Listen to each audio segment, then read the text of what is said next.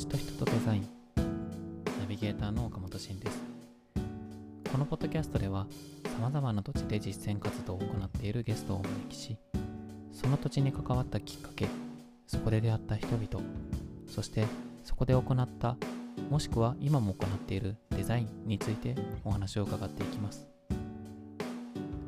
このポッドキャストを通じて土地に関わる活動がより身近で楽しいものだと感じてもらえることを願っています、えー本日は前回前々回に引き続き小谷真央さんをお呼びしています。また聞き手で、えー本当に5回収録いていただいてありがたいんですが青柳純子さんには来ていただいています。はい。ではよろしくお願いします。お願いしまえー、とここまで鳥取の鳥取で社会学を学んでいたお話その後村岡ですね、えー、と上町村岡という、えー生まれ育った町に戻っていろいろやったところのお話をお聞きしました。でそこでまあ実践と研究の違いだったりとか、えーまたまあ実践する時に自分の地元なのかどうなのかみたいな話での間違いというのが一つ議論として面白かったなと思っています。でここから、えーとまあ、豊岡ですね。今、えー職員として行政職員として働かれている、えー豊岡に実は、えー大学院にはい。がきっかけで来られてたというところからちょっとお話をお聞きしていこうかなと思うんですが、はい、ちょっとそこのお話をお聞きできればと思います。そうですね。であのーまあ1年間えっ、と公民館主事として働いた後にえっ、と豊岡の方でまあ新しく大学院まあ兵庫県立大の大学院ができるっていうことを聞きまして、でまあ鳥取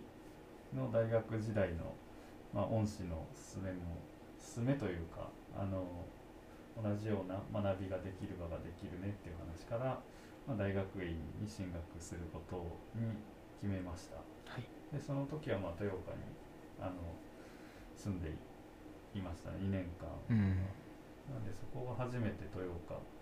をし知った時というかまあ今とは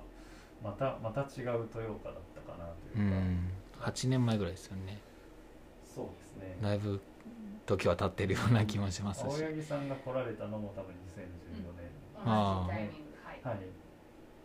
少しずつ外から人が面白い人がなんか豊岡でもなんか集まりだしたなみたいな時期。そうか。まさに地域おこし一期生一期生がいるってことですよね。へえ時代の豊岡に住んでたっていう感じですね。その当時の豊岡ってまあそのどんな感じなんですか？その新しい人が来るっていうのはあると思いますけど原型というかその2014年当時のまあなんかそんなに大きな変化はないかもしれないですが。県立大ができました。はい。豊岡1925っていう今宿泊施設があるんです、市役所の前にあるんです。それができました、はいはい稽古道塾がその時やってました。やってました。あて豊岡市政が15周年かなんかであこれ2015年かもしれないんですけどでディズニーのパレードが来たのを覚えて。るへえ なんか面白いですね。えでもキヤクもこの頃じゃあうんないですか？キヤク2014年。で劇作家大会っていうのをキヤクでやってたキャックというのはあ、えはいそうですね。ーリスナーの皆さんに説明する。と城崎アートセンターですね。豊岡は演劇の町でもあり、えーまあ、そういうなんかアーティストが、まあね。アーティスト・イン・レジデンスということで城崎の温泉街にアーティストさんが滞在してそこで作品を作るというための施設がキヤックですね、それも僕が豊岡に住みあの最初に住んだ2014うん。年の頃にできてたので、僕からするとすごいなんか急になんかいろんなことが同時多発的に起こってる中に来たという感じで結構面白かったですね。なるほど。そこはじゃあ同じ現場を多分青木さんも来られはい。てすぐに見られてるってことですよね、はい。い、はい。ろんな活動がこう芽吹き始めてるというか、はい。そういう意味で言うと今もしかしたら10年目ぐらいなんかもしれないですね。そういうなんか活動新しいのが。まあ、まさに東日本大震災みたいなものももしかしたら関係してるかもしれないですけど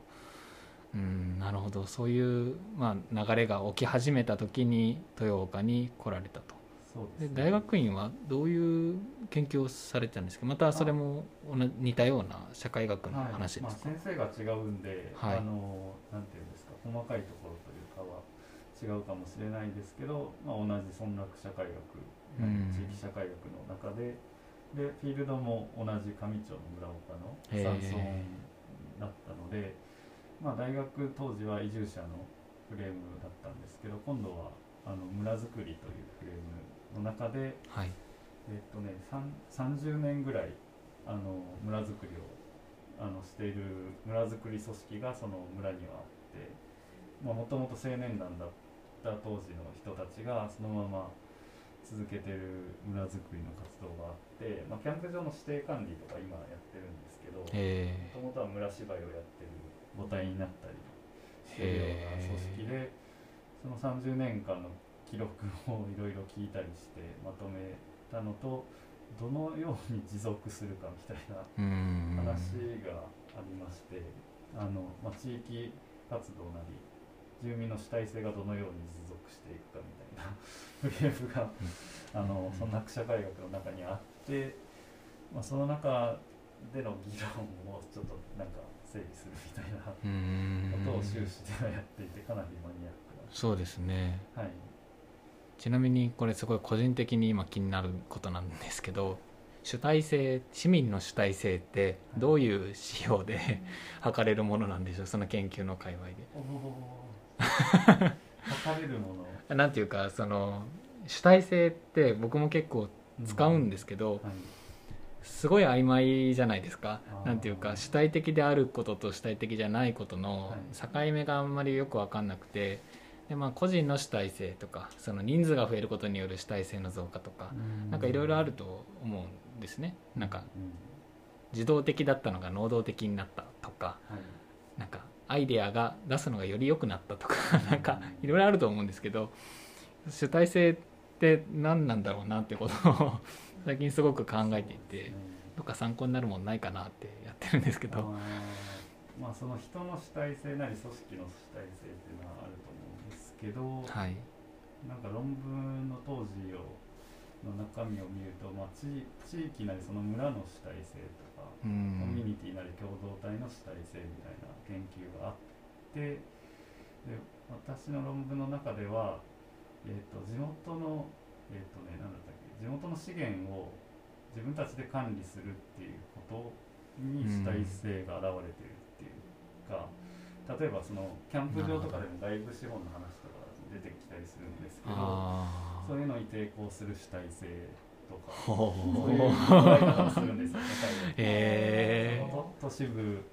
からの例えば観光とかもその村にとっては外部のあの力というか、うん。外部からかかってくる力なんですけど、その私が調べた山村の場合は、あそういうまあ、こそういうのをあのなんていうんですか迎合するわけでもなく、まあ、かといってなんていうんですか完全につなんか抵抗しないというか。とうん。そういう自分たちがあのそこの村を管理できる範囲であの活動していくっていうそういうななんていうんですか。その土地で自治意識みたいな。はいそうまあそうですね。そういう主体性の発揮みたいなのがああってだからキャンプ場を運営していく中でも なんかめちゃくちゃ人が来た時はちゃんと休むとかあのその儲けに走らないみたいなううん。ところがあってそういうのをちょっとせうん。あのヒアリングして整理していったみたいな。でそういうそれが担保されるのは、まあ、結局そういう自然を、まあ、めでるというか、まあ、自分たちの村を、まあ綺麗にしておこうとかはい。あの美しいままに保っておきたいみたいうなん。ものとか、あとなんだっけ田畑に使ってる水ををあの溜めてる池がそのキャンプ場の近くにあってそういうところに配慮するみたいなあところーで、まあ、自分たちの、まあ、自分たちの村みたいなものをちゃんと守っていくへのがあるのでなんかあんまり個人がこう頑張ろうとかそういう感じではなくて全体としての自治意識がどうやったら芽生えるかみたいなのが、まあ、ああなるほどなるほど。あはい。あなるほどぱり主体性って難しいですね。思いながら。すごい哲学チックですごいそうですよね。難しい概念だと思います、うん。いやでもなんかその自治意識ってところでまた自然との共生みたいなのがやっぱり出てくるところもありますよね。やっぱりその共共有物とか公共物みたいなものがそこの起点になってくるような気はするので、はい。いやありがとうございますね。研究では結構そういう すごいマニアックなはい。ものをしていたなるほど。でその時に豊岡に、まあ、住まれてた住んですかしたね。はい。でその時にも豊岡内豊岡内というかこの市街地のあたりとかで活動もされてたってことですか？そうですね。はい。2014年当時にあれですねささっき同時多発的にいろいろできてたって言ってましたけど豊岡劇場が復活した年でもありまして、うんで僕は豊岡に来て一番豊岡劇場が気になるところになってしまって90年もうすぐ100年とかになるのかな。あの立ってる劇場というか、まあ、映画館ですね。があってでそこを復活されるっていう今のオーナーの方がうん。言われてクラウドファンディングをしたりとかやっていてでちょうどなんかと豊岡に住み出してからすぐにそのオープニングイベントみたいなのがあってそこの手伝いをさせてくださいといううん。感じで、あの行ったんです。それはもともとその豊岡劇場のプロジェクトをしてる、まあ、イキさんっていう方がはい。おられて、その方とつながりがあったのでちょっと連絡してみたんですけどうん。そういうところから豊岡劇場が好きになってでそこでなんかそのなんか場作りをなんかしたいっていうのを豊劇の方でも言っていて単なる映画館じゃなくてまた調べてもらったらなんとなくイメージがわかると思うんですけど、まあ、コミュニティになるようなうん。地域のコミュニティになるような映画館みたいなことも言われててなんか、まあ、大学院生ですけど、まあ、割と自由に動けるあの期間だったのでなんかそういう場作りの手伝いみたいなことをうん研究の一方でしていましたね。なるほど。なるほどな。そこでじゃあ豊岡でいろいろ同時多発的にあるところにも、まあ、実践 にも関われる、まあ、じ時間を作れてっていうのでね。まあ、実践もしながら学ぶこともあり、まあ、研究にもい生かされるみたいなところもあるんかなと思いますけど。地元の活動も大学院生の時もしてましたしなんか、まあうんなんか豊岡でもそういうちょっと場作りの活動みたいなのうん。にちょっと関わらせてもらっなるほど。たり、はい、でその後 そのまま豊岡ではい何かするのかと思いきや大阪に一回行くんですよね、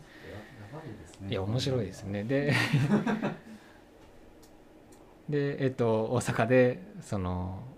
実際に営業をはい。されていて4年間されていて、はい。そこからまたこう豊岡に戻ってくるわけですけど、はい。戻ってくるきっかけっていうのは実際何だったんですか？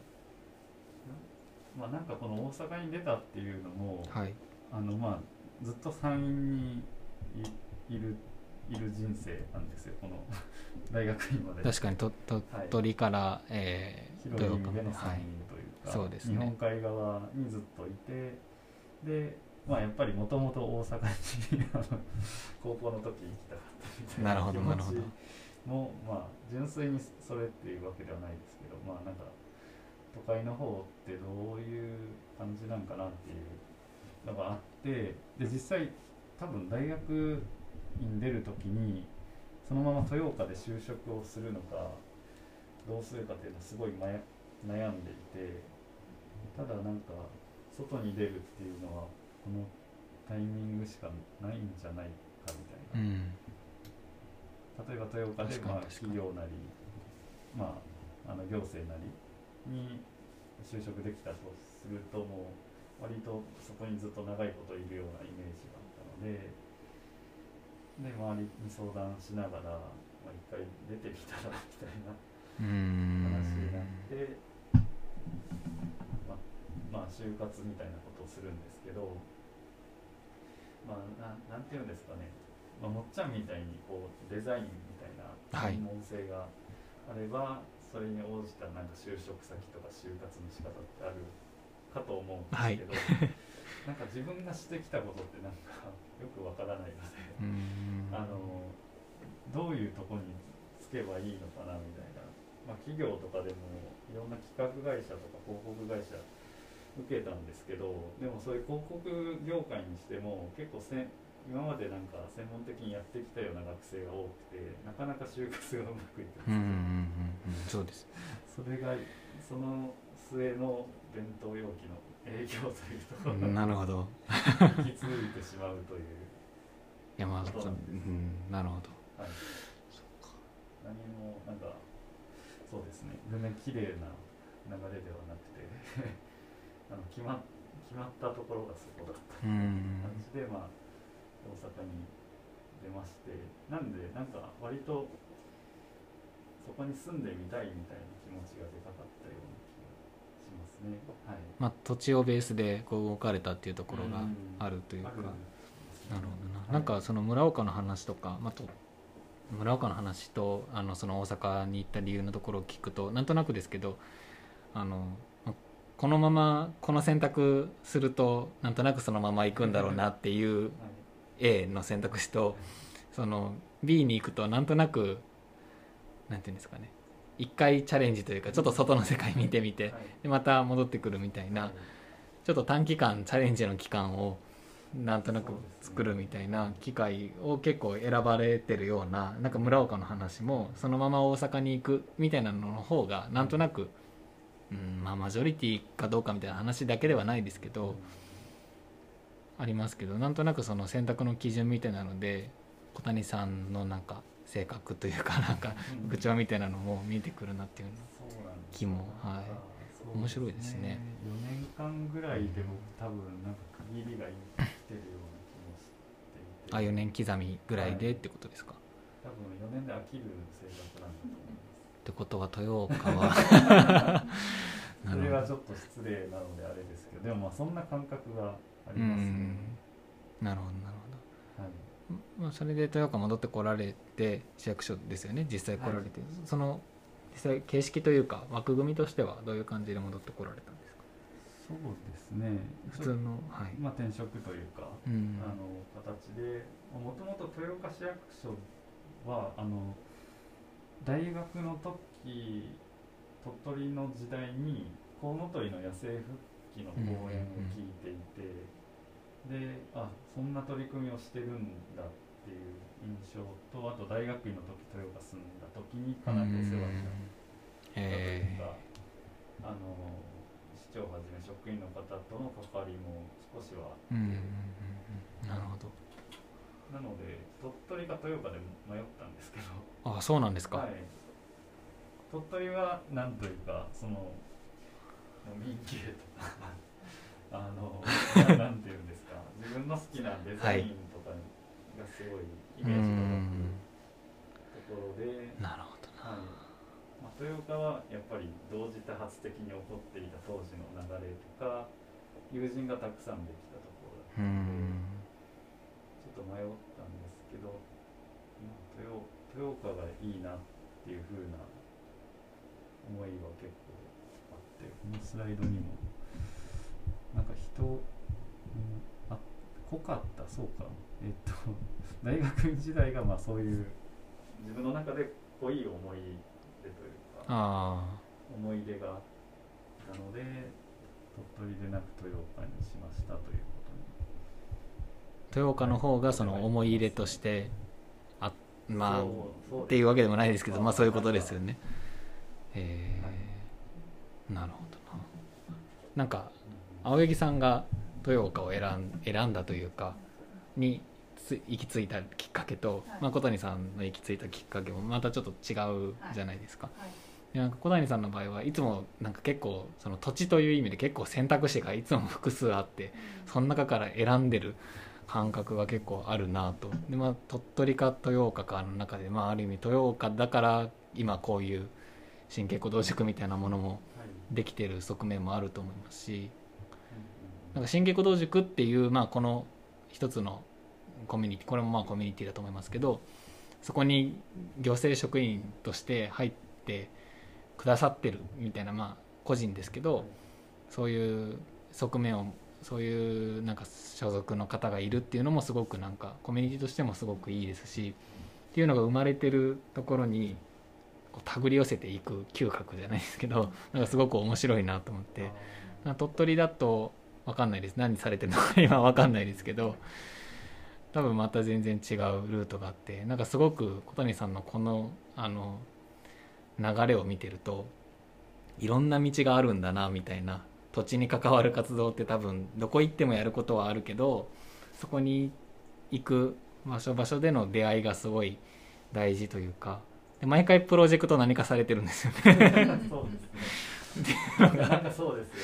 ね。で行政職員として豊岡に来てその時は多分神経鼓動塾みたいな話は、まあ、よ予見してるはずもないんですけど。すごいですね この蛍光同塾が新新しいのはあるんだろうなとかないと思うんですけどなんかその辺りがすごい面白いなと思うんですけどなんかその辺りなんかどうですか？同じく今豊岡にいる青柳さんから見て。そうですね、まあ、私自身は全然そういう感じではないというか、まあ、今の職についてからようやくそういうプロジェクト立ち上げてみたいな感じが強いのであ全く私にはない感覚なんですよね。だからなんか本当に神経行動塾でめっちゃ学ばせてもらうみたいなことはあるかなというふうに思うし小谷さんの場合は逆に今までいろんなプロジェクトをやってきてるから、まあ、それの経験を踏まえて多分神経行動塾に関わってるっていうところもあるんじゃないかなというふうに思ってそのあたり聞いてみたいなと思うんですけどどうですか？えー、どうなんですか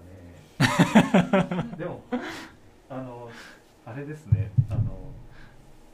自分の中でも確かにプロジェクトみたいなことに、まあ、20代の前半よく関わってたなっていう意識が確かにあってただ大阪は本当に仕事だけ、はい。もういわゆるサラリーマンみたいな。うん。で仕事の内容もそんなになんていうんですかデザインとはい。かクリエイティブとかじゃなくて、うん。地道に頭を下げ回っていくただの営業っていう形を経てで豊岡でもその市役所に決まった時はおなんていうんですかおとなしくしとこうと思ってたんですけど あの本当に。だから市役所みたいなところもあるんですか？ではない。それはあるかもしれないというか 役所選ばれたっていうのもはい。いろんな考えをする中で、まあなんか大阪では結構それでも淡々と仕事をする面白さみたいなのがすごいあったんですよ。辛いこともあったけど淡淡々とと言ったらあれなんですけどまあななんていうんですか今まではその自分の興味関心とか、うん。そのなんか文化的な価値がある かどうかとかっていうような尺度を持ってたんですけど、こうサラリーマンの美徳みたいなのもあると思っていて、僕は。そういうのを考えた時に、まあ、一旦まあ市役所に入ったとしても、まあ、豊岡市役所は割とおもろい方だとは思ってるんですけど、まあ、なんかおおとなしくあの公務員としてこうちゃんと全うしようみたいな。あ。マインドがあったにもかかわらず関わらず。みたいなものに出会ってしまってシビックテックっていうのがあるんだみたいな。行ってみようかなみたいな 結局かよみたいな。とこなんですけどなんかななんではい。呼び寄せる人なのかもしれないあすごいですよね。どうなんですかね。情報のその推進課に、えー、と決まってて来たわけじゃないですもんね。もちろん、はい、あの全然 IT の経験もなんか、まあはい。話した通りないし決まあのあれですね。入る5日前にあの電話したら聞けるというのでああ配属先を、はいですごいびっくりししましたけどその総務部というところの所属になるんですけど、はい。えー総務部っていうのとその情報みたいな あんまりよく多分確かに。ときてないというか。このバックグラウンドだとそうですよね、ん？なんでっていううん。感じでしたけどまあね市役所職員っていうのは移動がはい。何年かごとにあるところなのでっていうのを分かってたのでまあ置かれたところでうん。という感じだったんですけどなるほど。まさかのなんか今までと同じような こういう神経行動塾みたいな課外活動をてるイメージがなかったなゼロ帰ってき た時にそういえば。なんか結果的になんかいつもと同じ流れになってるなとは思いますけど多分当時はなんかそうですね普通になんか料料理を極めたいなとかもっと痩せたいなみたいな関心の方がでかくて割と普通になってるなるほど。はい。いやー星ですね結構。ちょっとよくわかんないですね自分では。へえなるほど。なんかあの僕今の話聞いてて思い出したのがシビックサービスデザインゼミっていうのを、はい。まあ、豊岡でやってたですよねリスナーさんに説明すると でそれってあのまあえー豊岡結構そのいろんなデザインサービスデザインを知ってる方がいっぱい来たりして実際にコンセントの小橋さんという方と Code for Japan の砂川さんという方とまあ、あの他にもいろんな人たちを呼んでサービスデザインってなんだろうみたいなことを学びながら図書館っていうフィールドでなんか実際にあの誰か一人のターゲットを設定してその人に対してできるサービスを考えるという、まあ、ゼミみたいなの半年ぐらいですかねやったんですけどそれの時に結構確か小谷さんがお忙しかったと思うんですよ、はい。なんか神経鼓動塾も結構いろいろ大海文庫プロジェクト始めるとかあと無印が豊岡にないから呼んでみたいみたいな話があったじゃないですか。でそういうことも実際にヒアリングしてみたいな時期に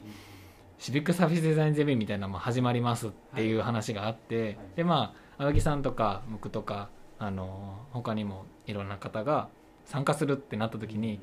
小谷さんが来られてることに僕すっごいびっくりしたのを覚えてて キャパすごいなと思ったんですよ。単純に考えられてない コントロールできてない自分っていうところ